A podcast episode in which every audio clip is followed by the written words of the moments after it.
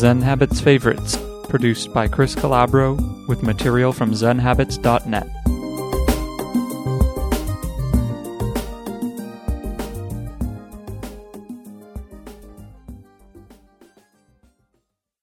Living the Quiet Life.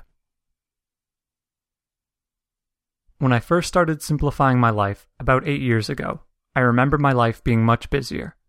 I would say yes to everything and go to lots of social stuff and drive everywhere, doing a crazy amount of things, rushing wherever I went. By crazy, I mean it can drive you a bit insane.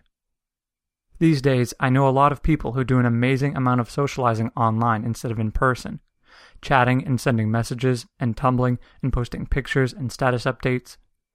While I understand the need for social connection, I also recognize the addictiveness of it all, to the point where we have no quiet. Quiet space is incredibly important to me these days. I like my quiet mornings, where I can drink a nice tea, meditate, write, as the day grows light and the kids are sleeping. I like quiet on my runs and long walks, so that I can process my ideas, give my thoughts some space, reflect on my life.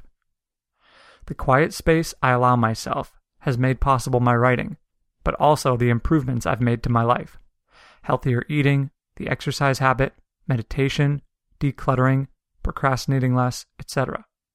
Because the quiet space allows me to be more conscious about my actions and gives me the time to consider whether what I'm doing is how I want to live my life. And so, while I still socialize, I live a quieter life now. I have my quiet mornings of meditation, tea, and writing, but also my nice runs, some drinking tea or working out with a friend, alone time with my wife, reading with my kids, and some time alone with a good novel. Is every minute one of quiet? No, the kids make sure I have some noise in my life, and I'm grateful for that. But the quiet is also in how I respond to the noise. A quiet response is one that absorbs the force of the noise with compassion and doesn't throw it back with equal force. Today, I wish the quiet life upon you. Some ideas. Create a little quiet space in the morning. Meditate for two minutes a day to start with. Just sit and put your attention on your breath, returning whenever your thoughts distract you. When you feel the urge to socialize online, pause. Give yourself a little quiet instead.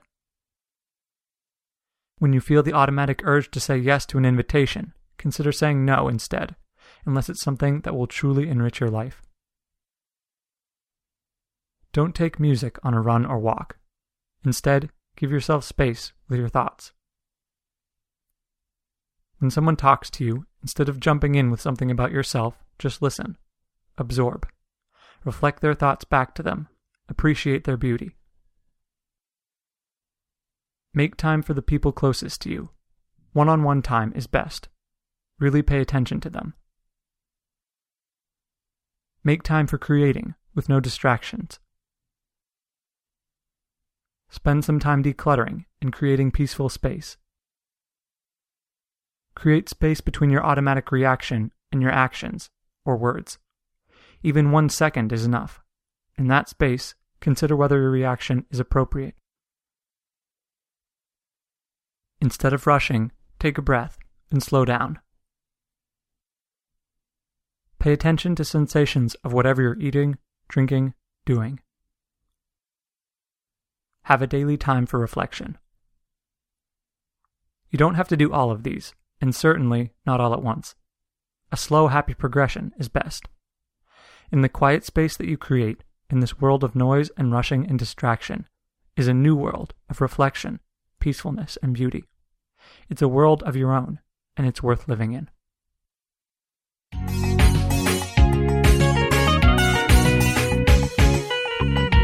Zen Habits Favorites is produced by Chris Calabro with material from zenhabits.net.